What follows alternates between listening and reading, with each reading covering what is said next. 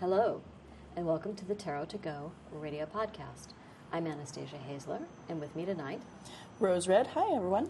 And Andrew, hello. and our very special guest, Johanna Gargiulo Sherman, creator of the Sacred Rose Tarot. Welcome, Johanna. Oh, hi. Hello. Welcome, yay!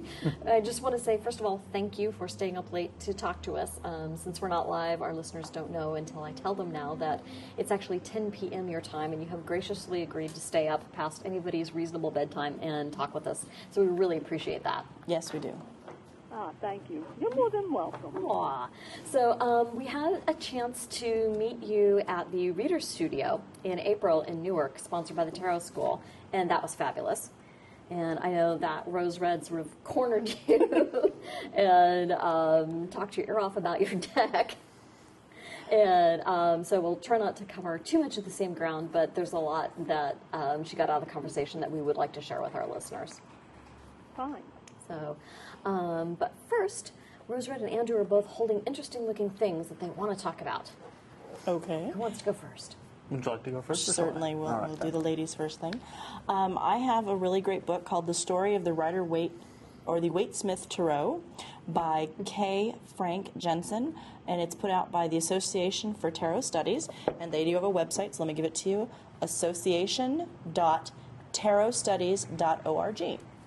And it's a book by Ken or by Frank Jensen as he describes the history of how the Rider Waite Smith deck came to be known and built. And it goes into comparing the different editions, the Pamela A, Pamela B, Pamela C, Pamela D editions. And he found out that, you know, he thought, he, oh, well, my deck is great and old and it's wonderful. And then he found somebody who had an older deck. As is often the case. and, and he was like, wait a minute, the art's different. How, come? And then he started doing a lot of research to come up with this book. Mm-hmm. And he just goes into great details of stuff you didn't really think about. Specifically, he focused on the Lover's card and the Sun card because they're just so different than the Marseilles deck, which was before the, the Smith deck mm-hmm. or the Rider Waite Smith deck. And he really goes into how they're different and why they're different in his studies. And he also points out little little known art art details such as like on the sun card, there's an extra little squiggle. Instead of it being 11, there's 10 with this little squiggle. Why did he do that? Right. And and did people notice? And and he just goes into little things you didn't even think about. Mm-hmm. He also brings up the fact that like for example, the lover's card in his in the Rider Waite deck has just a couple, whereas decks before that had three people Right. in their in their things, not including the angel. right. So I mean, it's just like lots of little details that I didn't think about. And then he also does a comparison of different decks from uh, nine, uh, 1911 on to 2000. And he s- says how the, the decks have evolved and how they've taken what Smith and Rider Waite and all of them put out together and how they've changed it and made it their own. cool. So it's kind of neat. Just it's a way to just to get more detail and more information. And it also talks about Arthur's studies and why he, you know, why he decided he had to make this deck and rectify it. Right. And, and even when they were to noticing in the pictorial, the key to the pictorial Tar- tarot, I can talk today. It's great. um, he It's actually the pictorial key to the tarot. Thank you. You're See, it's my, my, my mouth is not working completely well. Um, he, even himself, he had switched the cards, the strength card and the justice card. It talks about how even when he was writing the key. Okay, I'm going to let you tell me it again. Pictorial key to the tarot. Thank you. My- ah, the pictorial key to the tarot. That even while he was writing it, there's a difference. He even confuses the two cards, Mm-hmm. even after he switched it. Throughout the book, F- through- for the first part, it goes the eight is strength and the twelve is justice. Then the second part of the book, he switches them back, Mm-hmm. and then the third part of the book, he switches them back again. Decisiveness. I like it. Well, you know, and they've they've hence they've fixed it, but in early copies of it, you can see that they didn't proofread. Mm-hmm. It's, it's mm-hmm. kind of crazy. And then he also did an article about his deck before it came out for the Occult Review that he was writing, uh, the Occult Review magazine, and the Sun card was labeled 18 mm-hmm. instead of 19. And you just kind of go, wait a minute, but it's 19. Even in his deck, it's 19. What the heck? So It's it's, just, typo. it's a, yeah, a typo, definitely. Well, a written a drawing error actually. A draw O, I guess. Draw That was actually on the plate. but and it's got a whole list of really great literature and bibliography books that you can look up. A bunch that were written by let me go back here. Um, Paul Foster Case. He cites Aleister Crowley. Um, and he just goes on and on about the different places you can look to get more information on this great deck. Right. And, you know, the, the birth of the deck. Mm-hmm. And he also talks about Pixie, you know, Pamela Colman Smith mm-hmm. and how they met and, and talking about how she was looked at as having the second sight. Mm-hmm. But she didn't even think of it that way. Whereas everybody, you know, nowadays it's like, oh, you've got second sight, that's great. Whereas back then it was like, oh, yeah, whatever. And she'd just go on with her day. Mm-hmm. And it, no, and she didn't make a big deal about it. So it was Right. kind of interesting to read that, that she mm-hmm. looked at her life as kind of average. Whereas nowadays it would be very different. Yeah, um, it's it's interesting that you brought that in particular um, for anybody who is into the scholarly side of the origins of the Rider Waite Smith deck.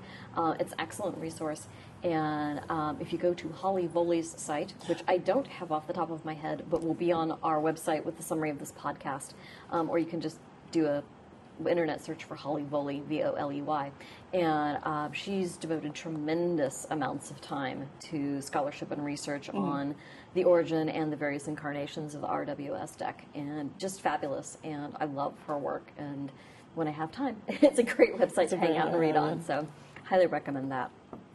So, well, thank you, Rose Red. And um, Andrew, you, right. you're also waving around a book. This is true. For today, I brought uh, the Power Tarot, more than 100 spreads that give specific answers to your most important questions, by Trish MacGregor and Phyllis Vega. Will it tell me where my car keys go? Uh, well, there might be a spread in here because that's the there's a, over 100 uh, different tarot spreads in here. So I haven't read them all, so there might be. Uh, this is brought to us by the people at Fireside, which is a subset of um, Simon and Schuster of New York. Uh, let's see. I picked this up because by its title or the subtitle, it had a 100 different kinds of tarot spreads in it, and that was really interesting to me because as a fairly newbie in this the, the field of tarot readings and such, I wanted to see what were all the different ways of of laying out the cards and looking at the meanings, meanings and how to learn from that. Now, a lot of these spreads I wouldn't actually use, but they're interesting to look at and, and kind of wonder where, you know, where did they get their inspiration for that? And, and just in case anybody's wondering, yes, Andrew is an engineer. Oh, this is true. Yes, and yes. uh, I have to study things before I do anything. Yes.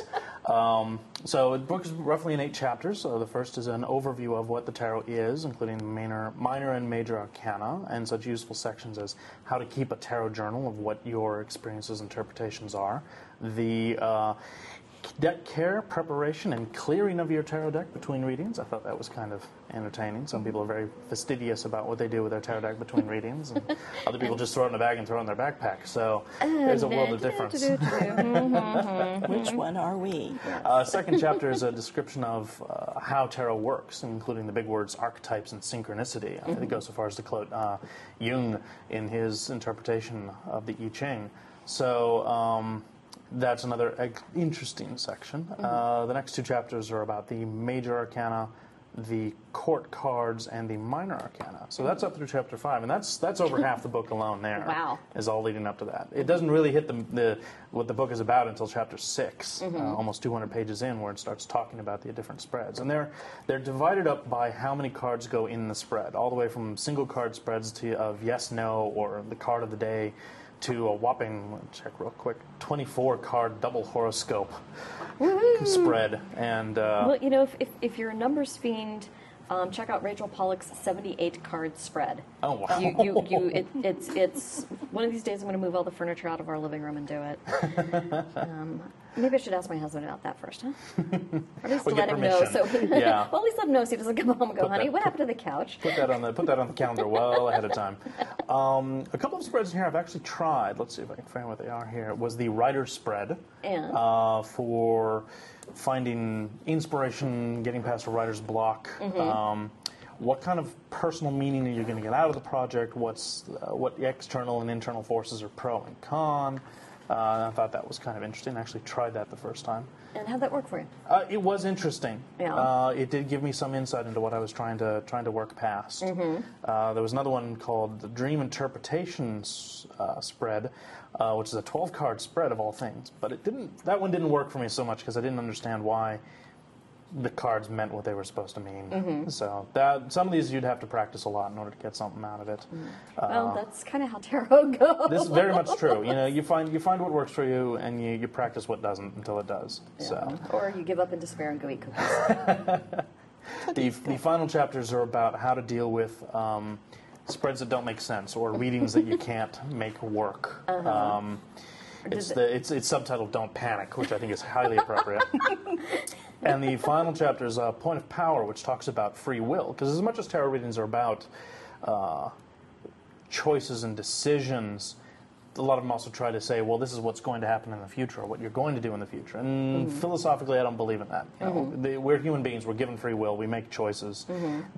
All that tarot can do is give us possibilities. Right. But ultimately, we're the ones that choose the path. Uh, chapter 8 also deals with how to cope with alternate beliefs. Like people walk up to you, and, quote, and I quote from the book, the tarot is the devil's work. oh, um, we've never heard that one. haven't had to No. deal with that before. No. So I found this a really interesting book. Uh, it's got uh, entire sections devoted to the particular card. So if you need a quick brush up on, an, on, on a particular card, this is pretty useful, and I keep referring to this. And then the spreads were entertaining at the very least, and, and some of them are probably pretty useful. So I would recommend this to someone who wanted to see some alternate ways of using their tarot deck, um, and also just as a, a reference for somebody who's just getting started and wants to learn more. I say it's a party game. Yeah. People flip through and randomly pick a spread. Oh, sure. Where, you know, bibliomancy, wherever, whatever spread it opens on, and then do the spread as a group and see what happens. Oh, that's also you possible. Hey, that could be I- fun. hey, I think we have a workshop. okay, well, yeah. sign me up. We'll put it on the calendar. Hmm? Um, So that was, of course, again the the Power Tarot by uh, Trish MacGregor and Phyllis Vega. great. Well, thank you very much, Andrew. Certainly. Appreciate it. And I have to say, he hasn't put it down once he started really digging into it, so I Mm-hmm. haven't actually had to look at it. This is the one we took, I took with me to the reader studio, Yes. and uh, this is where I was first practicing some of the, the spreads and the, the meanings in them. So Oh, great. Cool. it's proved a useful resource for me. Great. Aren't you amazed how many books there are on tarot? And I'm Absolutely am- flabbergasted. And I'm amazed at how many of them are in my house. Uh, it's, it's not just the sheer quantity of them, but the sheer quantity of them that somehow have followed me home. um, I was actually at the uh, Tarot Association of the British Isles conference last week. Um, and I, I have to apologize, I'm still a little jet lagged. And so if I'm incoherent, I'm blaming the jet lag. Um, but um, and of course TABI had a wonderful shop of books and decks and things, and I was looking at all these books, going, "Oh, these are great." And I'm thinking, "No, wait, I have a suitcase. I'm on an airplane. I have how many books at home that I haven't read yet?" There's only Um, so many you can take home. I- I- no, that's not true. It's, our house is not full yet. We're just there today. You know that. um, but I exercise great self-control mostly because it's like, okay, no, I, I don't want to have to like you know ditch my clothes at the hotel in the UK and ship them home so I can bring home the books. Well, the Yeah. trip home from, from New Jersey that we went, that we ended up having to get a whole nother suitcase just to fill with all the swag and uh, stuff that we got on that trip. That's so, true. That's Yeah. true. And then got overcharged because it was too heavy. yes. Whoops, whoops. No, see, it's, it's, it's you take um, UPS or FedEx ground shipping slips and ship them home to yourselves. That's a brilliant idea. There you go. Well, now we know what to do for next year's uh, reader studio. Yep. And see, you're set. So anyway, so Johanna, thank you for waiting so patiently while we've talked about all these amazing books. Oh, I enjoyed listening. and uh, a couple more things to put on your reading list if you haven't already. Um, so you have a deck and a book, the wonderful and amazing Sacred Rose Tarot, um, which I have to say is a beautiful deck, and I really enjoy it a great deal. Oh, thank you. You're welcome. you. It's, it's been around for a while. Mhm. Uh, it's um, reached its 25th anniversary. Oh, wow, really? really? Yes, That's amazing. it is. It's, uh, it's an old war horse. Okay, I'm not going to think about what that means in terms of my lifespan. Okay, we're, we're not going there. but well, congratulations. Um, wow, I can We now should throw say, a party. Yeah, it's like wow, I have a deck that's older than a lot of my friends. Well a few of them. Yeah. it seems when I when I say I'm in my crone years, I really do. mean that. yeah, it's, it's, it's um, you know, it somehow it just doesn't seem like it's been that long, and yet there it is.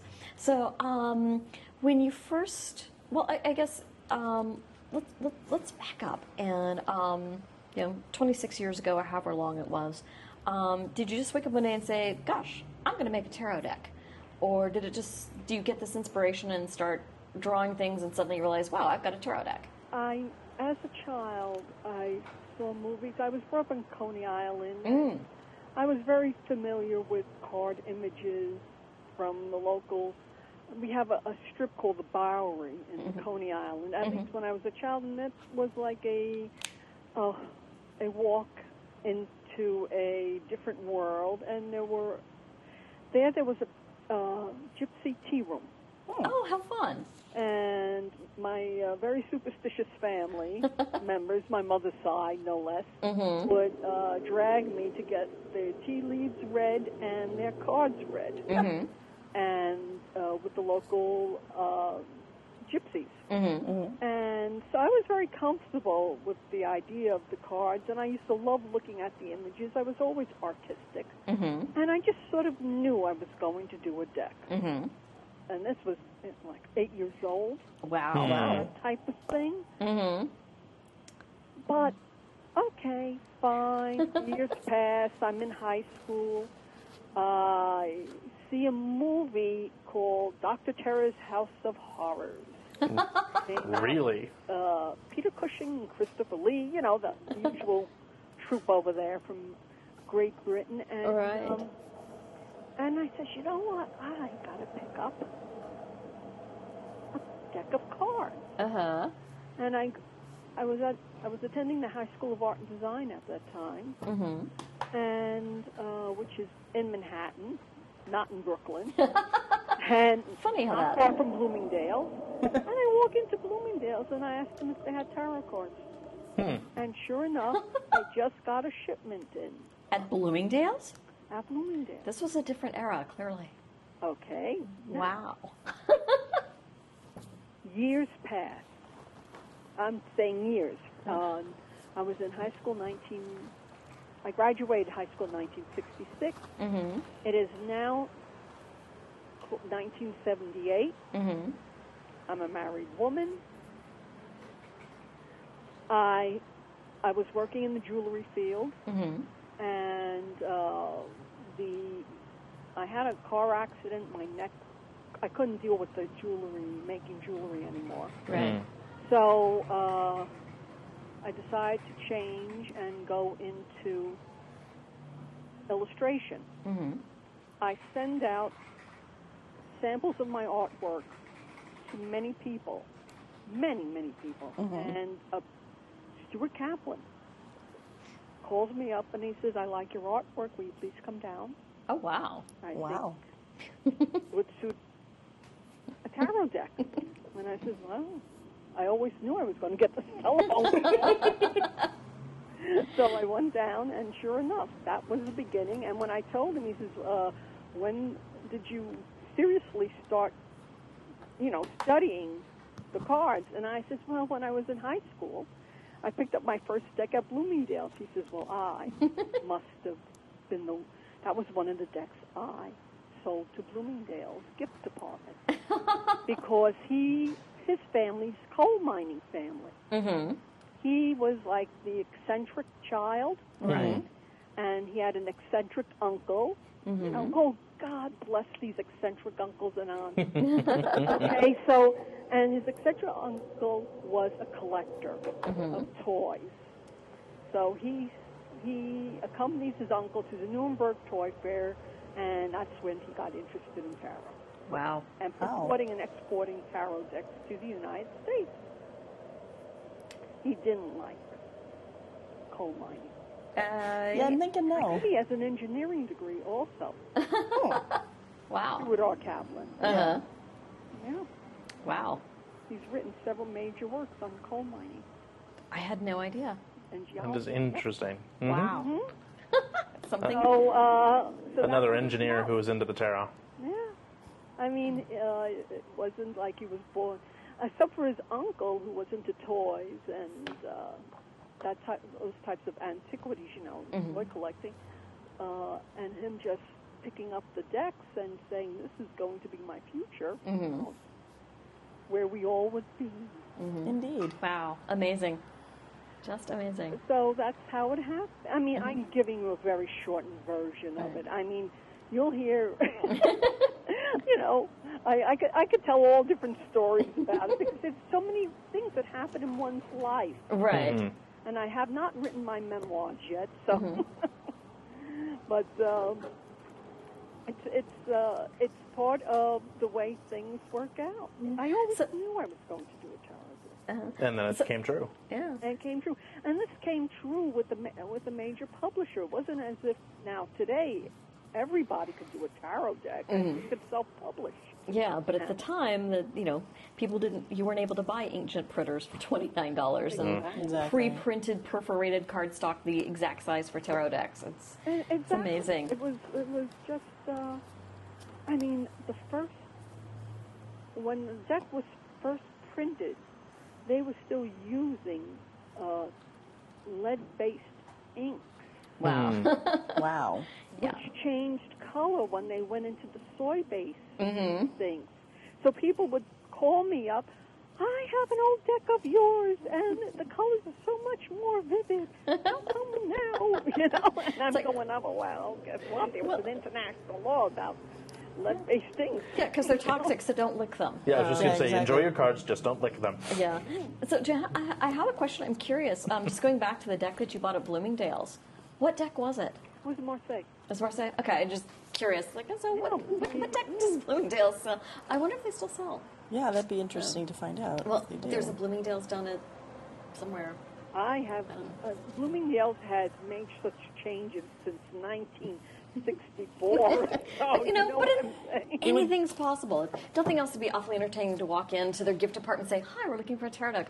On the other hand, it's San Francisco. Anything's possible. Very true. It's true. So anyway, so so, so It was just one of these un- unusual situations. yeah. It's Well, like the crossing of the paths. You don't know, you know, and then you find out that, oh my goodness. And there it is. It's almost, yeah, it's the full circle of the measure of him going and selling these decks to Bloomingdale's and then years later finding an artist who was inspired by them and bought that very deck. And uh, he then turns around and, and says, hey, I want you to make a tarot deck for me. So, so did you say, okay, sure, I have this idea, or did he say, I have this concept, or did you Oh, just? No, I didn't. I, he just. I went in there cold, and uh, he says, "Think of an idea." Mm-hmm. So I had. Uh, Sir, I said, "I know I need a, a system. I I knew enough of that." Mm-hmm. I said, "I have to get my thoughts organized because of my ADD." You know what I'm saying? I'm I'm I'm I'm a person that has a lot of ideas all at one time, Mm-hmm. and I have to sort of like channel my my ideas to make anything work. Right. So I I had the book uh, Cirlot's uh, Dictionary of Symbols, and I started looking up, just reading it, and I came across the four uh, sacred roses, Oh. and ah, four suits, four sacred roses, A nice symmetry there. Yeah. rose cross. You know what I'm saying? Yeah. the rose of the cross, things like that. And, and I said, oh, you know, this sounds pretty good. And I I brought the idea to uh, uh, Stuart, and he and he says, yeah, that sounds great. Mm-hmm. Because I, I actually said the name of the deck I think should be the Sacred Rose Tarot, Mm-hmm. and he and he said yes. Great. So it was uh, it was uh, quite. It wasn't a hard sell.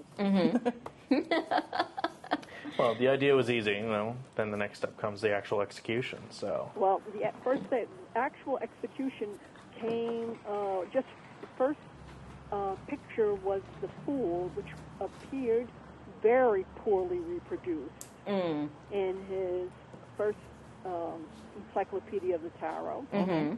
and that's when we decided we had to change the whole style Right. of artwork for because of the sepia tones of the um, uh, brown brown sepia ink, uh, which would bleed into the watercolor, gave a wonderful look in person. Mm-hmm. But for color reproduction, it became mud. Oh, yeah, I can imagine it might. So that's where I had to do a definitive, uh, brightly colored type of uh, artwork, and I had to make it work. Mm-hmm. What was so interesting is as I was reading some materials on uh, the Golden Dawn and the use of flashing tablets, and of course, you know, being a child of 60, psychedelic is not foreign to me. These flashing tablets are supposed to put you in an altered state. Mm-hmm. Maybe we could incorporate them into a tarot deck. Yeah. So that's when I came up with the color system based on the four sacred roses. Mm-hmm. and uh, that's why when you put them o- put the, the de- you lay out the deck, it's like you know, wow, look at these colors. Yeah. No, it's, it's it's it's very colorful, and it's not that bright primary color assault the iri- the uh, cornea kind of coloring either. It's very vivid, but it's not painful. Yeah, Exactly. Bright, but not too bright. Exactly. And, um, And you know, so that's the way uh, it went along, and uh, we and you know we developed. I changed some of the symbolism because I figured, yeah, you know, yeah, you make it your own. toweling at the moon. You know, what are they supposed to be? You know, you know, a wolf, wolf dog, whatever. And the moon card. I said, there's something about.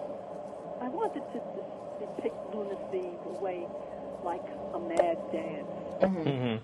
So I actually took a picture uh, from Martha Graham's St. Joan Oh, okay. That explains the the, the pose. Yeah. And I, I, in fact, I just came across it in Time magazine. Mm-hmm. I said, "Wow, that's some pose." Yeah. And I put that, used it in the uh, moon card. Hmm. Oh, that's great. Yeah, and now that you mention that, I can see how that's a dancer's pose. Mm-hmm. Mm-hmm. You know, before it's just like, oh, she's like a got moon this. dance. Yeah. You know? And anyone who knows has any background in Wicca knows the moon dance is really nice. Yeah. No, that's that's know. great. And that dancing does have a big part in in uh, magical law and uh, to raise energy and things like that. And I thought, "Mm, you know, maybe it would be nice hmm to have uh, a dance who represent representative, you know, representation there. Yeah. So, so it sounds like that card kind of came together pretty easily for you in terms of how you imagined and how you were able to take the the vision you had and put it down on the paper. Um, th- were there any cards that were challenging for you in terms of how am I going to depict this? Well, what's very funny is the devil card I could not do on a Sunday. oh my Roman Catholic upbringing came out. I was going to say your, your grandmother was in the back of your head, wasn't she? Yeah, Yeah. Monday I could do it, but Sunday I couldn't. Yeah. No, no, not on Sunday. Amazing. I mean, it was just I was. I had the cleanest house going. Mm-hmm.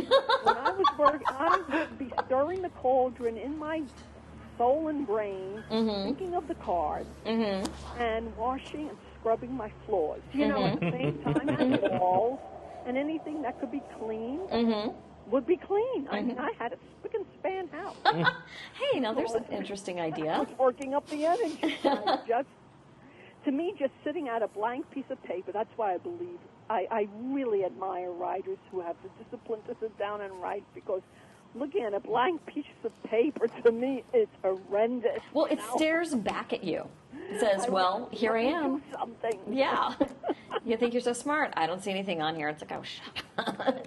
it's, you know, and it's amazing how much time it can take to prepare to do your work. Yeah. You know, it's, I have to put the paper out. I have to get the pens right. I have to refill the ink. Mm-hmm. I need to make a pot of tea. Oh, I should have some biscuits to go with my tea. And it's two hours later, and you still haven't written a word or drawn anything. And it's like, okay, I've done enough preparation. I really need to just sit down and do something. Well, what was so interesting is, and I tell the story uh, about my one of my very very favorite cards is the Hermit card I did because he was really on the paper as an image.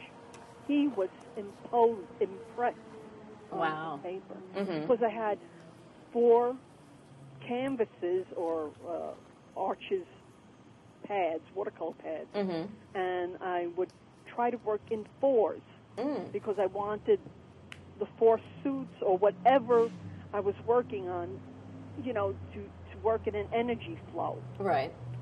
Uh, well, the the hermit card was just amazing uh, for the because uh, only the major, minor, major arcana did I work. Sorry, with the um, each individual card. Uh, and I, I was cleaning my house like crazy. and I says, well, let, I gotta do the hermit card. So I wound up and I went to my desk, and he was right there, impressed. Wow. Wow. It sounds a lot that like how. was one of the most amazing stories. So I have a special affection for the hermit card. Well, it's a very dramatic card. Yes. And it's really quite when when um, you're flipping through the deck for the first time, and it's just and he's there and he's intense and just all that vibrant color.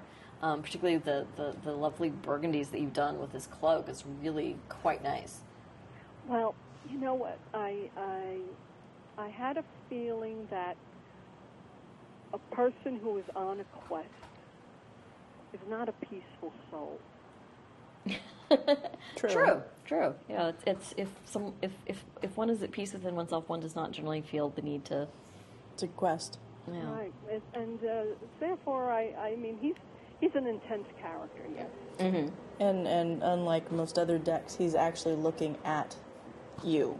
You know, normally if you look at other decks, he's kind of looking off into a distance.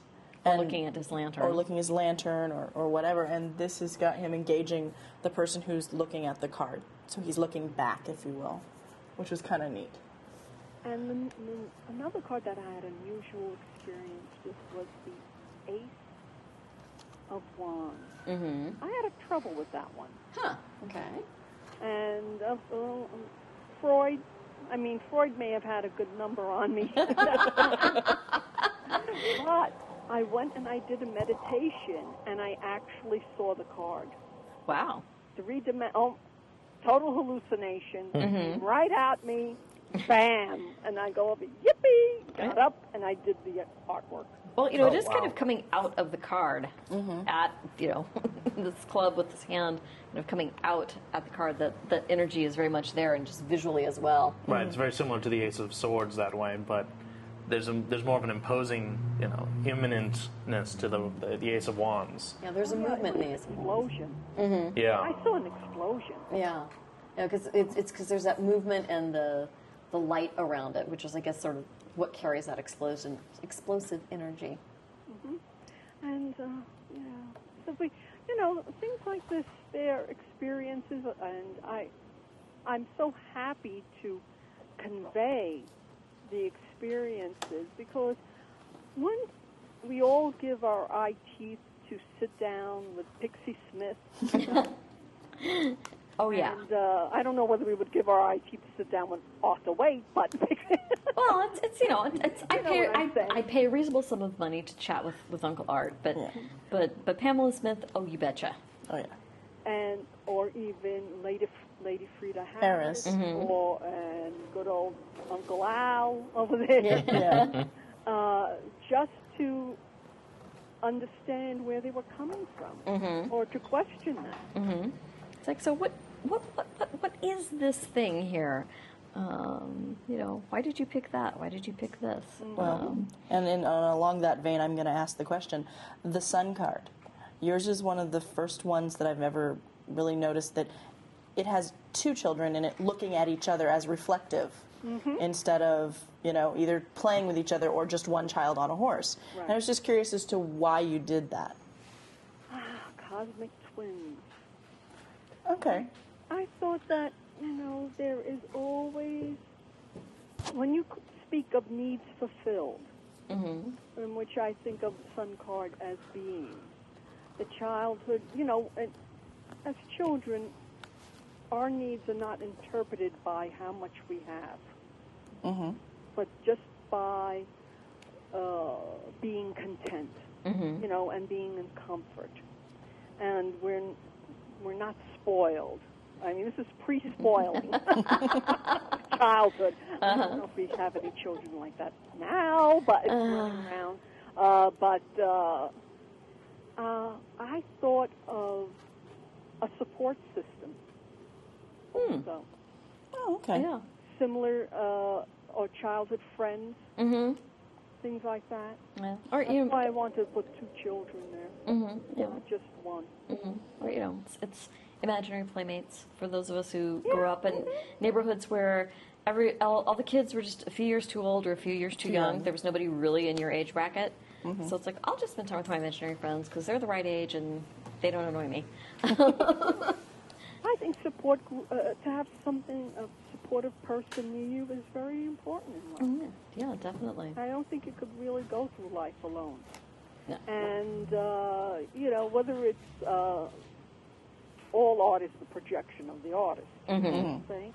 but uh, I, I I noticed that uh, even as the years have passed, uh, I have only grown closer with my siblings Mm-hmm. than farther apart.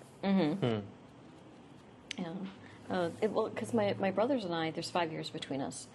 And so, of course, I was absolutely of no interest to them because they were teenagers and there were girls to chase.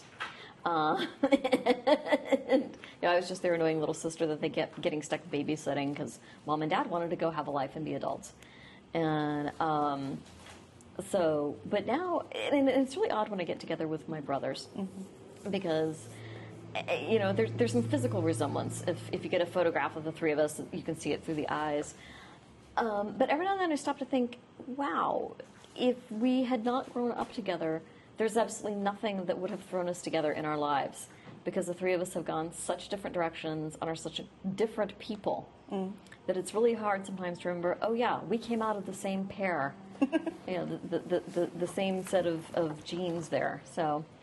Um, but I, I actually spoke with my brother recently. He turned 50, and um, he's celebrating his youngest daughter's father in law, also turned 50 about the same time.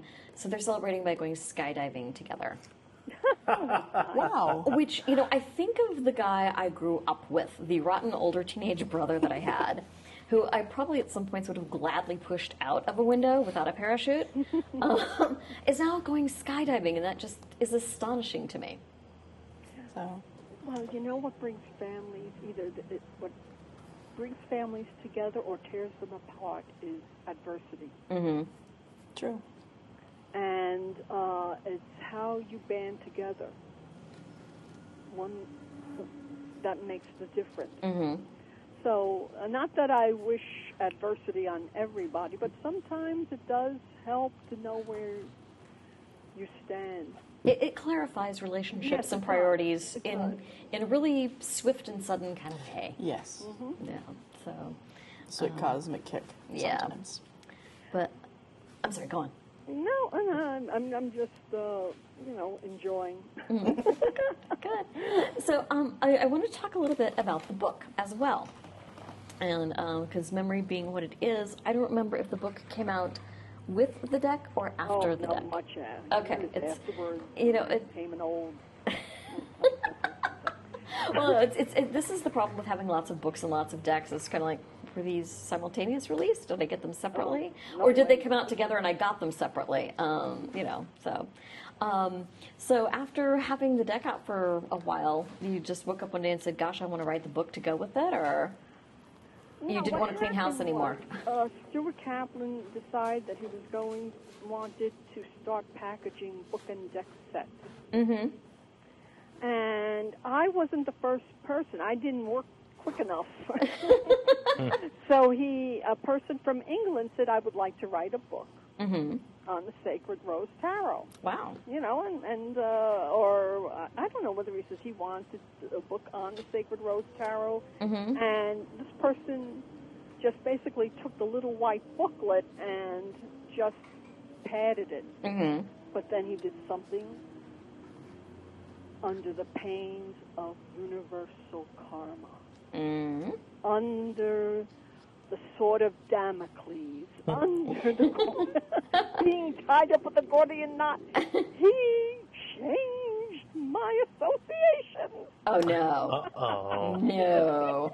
Going over Oh my goodness. swords is fire. Oh, he went continental, did he? he had. So if that didn't, that got me moving. I was going to say. Suddenly, you're you, you, you experienced a shift in priorities. Oh, that got me moving. It got me moving fast. Oh, I can imagine. I gotta change. You know, the gods always keep you humble. You know. Oh yes. And they have a way of getting your attention. yeah. Yeah. I, I will have my name misspelled. I will have my name mispronounced. You name it, it happens. I always thank the God. Yes, thank you, dear God, that you keep me so humble. but change my association. Don't do this to me, Dion. For shame. Oh my gosh. Uh, so that's hmm? so that's what happened. And, uh, So let that be a warning to anyone who wants to have a tarot deck. They should write their own interpretive book. I think so. Don't leave it up to somebody else. Exactly. Exactly. Otherwise, you're not going to be happy. Yeah. But I really. Uh, you, you know, even if it's just a basic outline of uh, each card right. and what you want to say of it, at least have something in writing that if someone else comes along and, uh, and even if you're not a bir- a bir- you know, a well, you don't want to write, let's put it that way, at least you have something to give them and say, say what you may, but this you stick to. Yeah. Here are my ideas. Put them into complete sentences. Right. Right. Now, um, I really like the way the book um, that you structured um, the discussion of the cards. Um, you know, it's, it's, it's the preliminary material about associations and symbology and setting up your altar and things like that. I think it's helpful, um, particularly for people who are newer to tarot. Um, and for people who aren't, you know, you can always learn something new. Um, but I really like the way you set up um, with the majors you have a quote um, and then a discussion of the images on the card and then the meditative and divinatory meanings, and then kind of the step that that card represents. Um, I think it's a very, um, well, I don't use the word functional because that implies it's limited. Um, but but it is very functional in that it kind of leads the reader along to, oh, there's this, there's this. Now, what do I think of this? What do I think of this? Um, instead of just you know reading the book and accepting, oh, this is what this card means. That you give them space to think creatively. yeah And I, I think that's very important because, unfortunately, I've read a lot of books, not just tarot books, but books in general, of this is the only way that you can view this particular topic or subject or image. Um, I, I once found an art history book that was just awful that way. There's only one way to view every painting in the entire world, according to the author of this book. It's like, well, well, I don't know that Da Vinci and Michelangelo and Titian and Raphael would agree with you, but, um, but, but I, And I, then you throw Pollock in the mix, and well, definitely not. no, that's a completely different thing. Um, did that just was that um, again? Was that intentional, or just you sort of developed that? Well, I I am the type of person uh, who believes in the question, Mm-hmm. and I believe that the question can lead to lead to multitude of insight and and answers Mm-hmm. oneself. I I I how can you you cannot hmm, a create the creative force within each person because I do believe that tarot is an art form. Mm-hmm. Uh, reading, doing a a proper, a good, and insightful reading is an art form. Mm-hmm. It's so you have to leave room for expression, Right.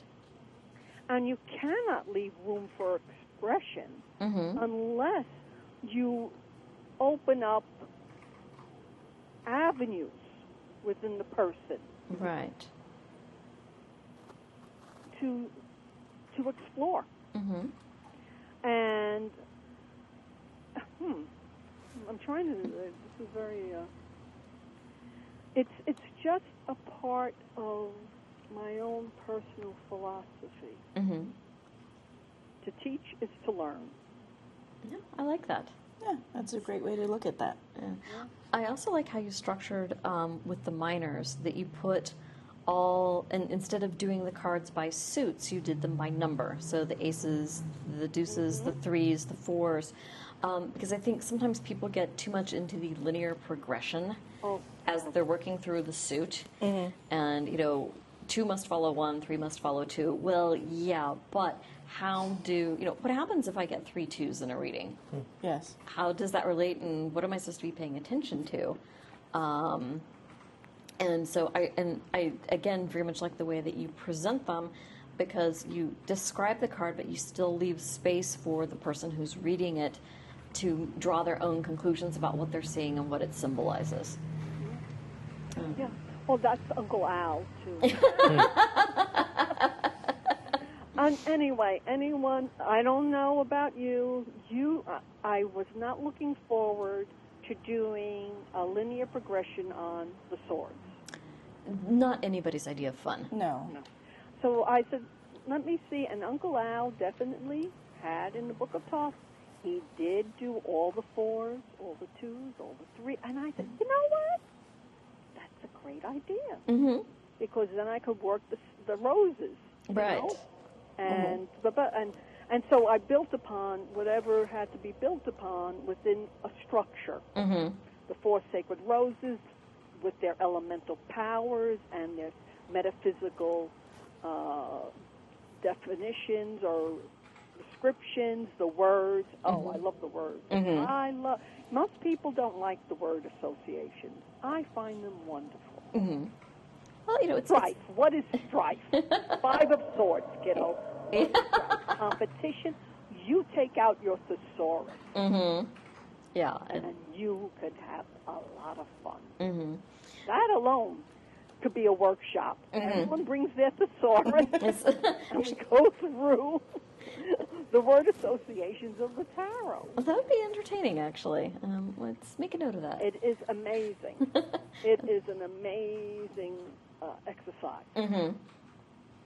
And um, so I enjoyed that part. I enjoyed that type of investigation and seeing how, for instance, strife is the uh, five of wands. Okay, Mm-hmm. fire of motivation. Mm-hmm. okay? Because I use uh, five as being ruled by Mars, and, and and I've come to the conclusion that all of the word associations have to do with motivation.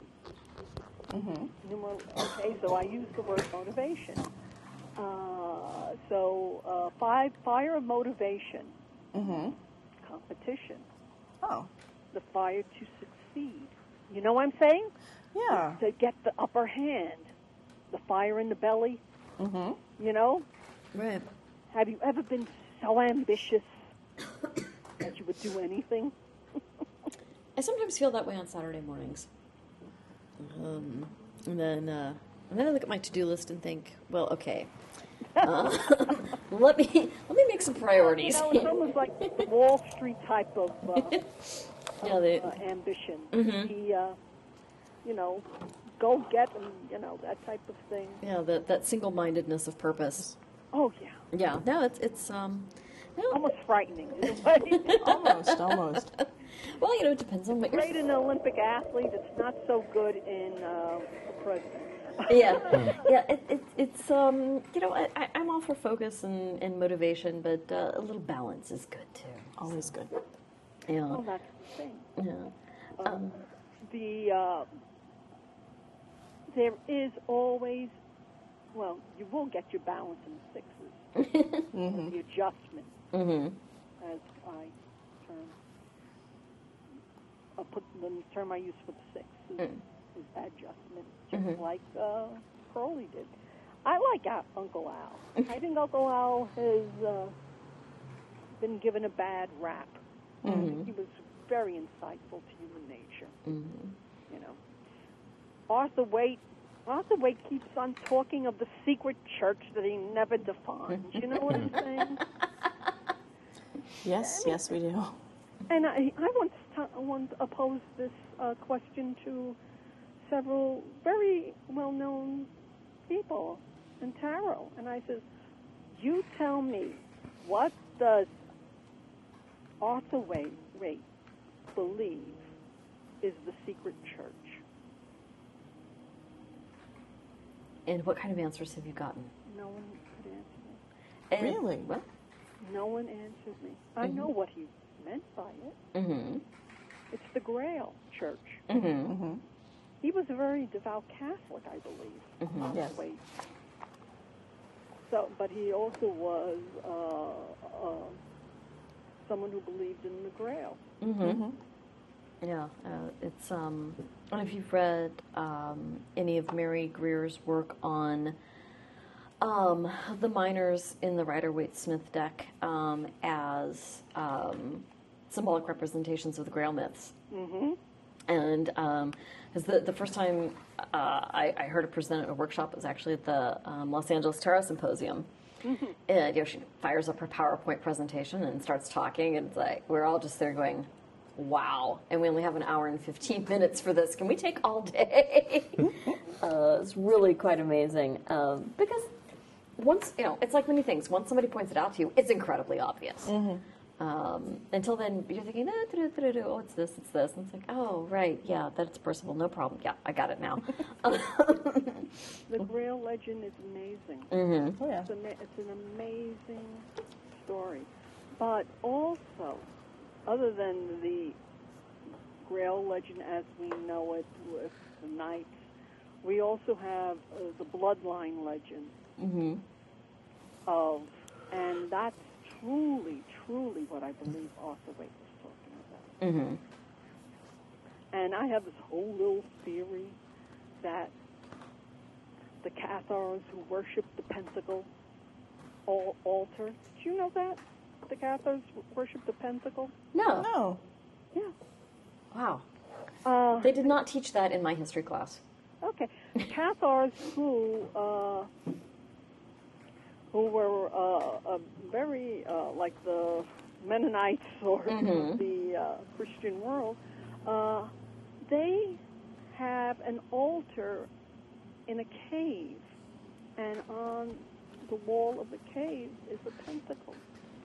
Wow. I had Interesting. And what was so interesting is is that uh, some of them left, and you know, I am when it comes to dates and histories and everything. Yes, what you know now is what you know now. Mm-hmm. History only develops through factual documentation that surfaces. I mean, the discovery of the Dead Sea Scrolls really set religion on its ear, Mhm, as we know it. So, but I, you know, they said that a couple of them were able to escape and uh, carry something with them. And I'm just wondering if the tarot images weren't the story of the Grail family or the bloodline. Hmm. And uh, I'm, I'm, I'm just, I mean, I am just throwing things out, and I am not a scholar. Ma- Mary Greer is really the person that you have to speak to, are Robert o- O'Neill. Mm-hmm. But I believe he's, he's ill and he cannot speak right now uh, because of his illness. But Bob O'Neill, uh, but uh, there is a lot of things going on. There's a movie out, and I'm, I'm giving it a plug called Bloodline. Mm-hmm. Do you know of it? No. It's uh, you can actually uh, see some of it on uh, the web, Hmm. And it, it's a documentary about uh, of the possible actual finding of a corpse Hmm. in Templar regalia, Hmm. Okay. buried in the mountains of France. Huh. and uh, and I, well, this is one. I, I, I suggest every person who's interested in in tarot and the secret church Mm-hmm. that Arthur Waite spoke of Mm-hmm. go see this movie. Hmm. Well, we'll have to check it out. Yeah, please do, and let me know. Yeah. Oh, that's that's fascinating. Thank you. It's, So, whole so- new chapter of what we can do here at our podcast is movie reviews. Yeah. Oh, it's it's it's it's one of the things I love um, when we're doing these interviews with our, our wonderful guests is just all these interesting things they throw out. It's like, okay, I have to read that book. I need to see this movie. I need to, to check out this deck. So that's very interesting. Thank you. Yeah, I, I find uh, any of that in- information interesting. I'm such a Da Vinci Code type of person. disgusting. I know. I, I know. Dan Brown has it all on. He's a millionaire, you know. yeah, well, you know, so's J.K. Rowling. So, um, but um, yeah, so wow, um, well, interesting. Okay, we'll check out this movie and see if we can find it somewhere. We live in San Francisco. We can find anything. We can Oh, find anything. Oh, sure. San Francisco, definitely. And it's mm-hmm. probably at our corner video store. no, it wouldn't be in the. co- It's actually in the movie theaters now. oh, oh. really? It's mm-hmm. you know, I, I, I, I only see movies on airplanes, so I'm like, it doesn't occur to me that people would actually go to the movie theater and see a movie. Oh, please, they're lining up for The Dark Knight already. Yeah, Yeah, that's true. That's tonight. Yeah, it is. Yes. Okay, I thought it was out midnight already. Oh, I thought it midnight was, showings. I thought it was out already. I guess it's just been advertised to death, so I thought it was out. but- Yes. Okay, well, what do I know? Um, premiering. yeah, I'm blaming the jet lag. Um, so, well, great. Well, um, I think we should probably wrap it up here. Um, we've been keeping you rather a while. But we really appreciate your time, Johanna. This has been fascinating. Oh, thank you. And really appreciate your background on the deck and your work with tarot and all these interesting, this interesting movie to check out. Definitely. And um, hey, maybe we'll go to the movies tonight. Hey, well, there you go. Yeah, we'll get off, we'll finish the podcast and see if it's playing and drink a lot of coffee and go see it. Yeah. So, um, well, thank you so much, Jenna. Really appreciate it, and appreciate you being flexible with our East Coast West Coast schedule Oh, here. And thank you for putting up with my uh, whatever faux pas I may have said in between because of very being very tired. Oh, you No, didn't no, know. you're fine. You, you, you, were, today. you were perfectly charming and nothing to worry about. So Indeed. great. Well, this has been the Tarot to Go radio podcast with Anastasia Rose Red. And Andrew. and the fabulous Johanna Gargiulo Sherman, creator of the Sacred Rose Tarot. Um, any podcast comments or requests for people you'd like us to interview, drop us a note, podcast at tarot-2-go.net. Um, check out our website, listen to our other podcasts, let us know what you think, and we'll talk to you next time. Thanks so much for listening. Bye. Bye-bye. Bye.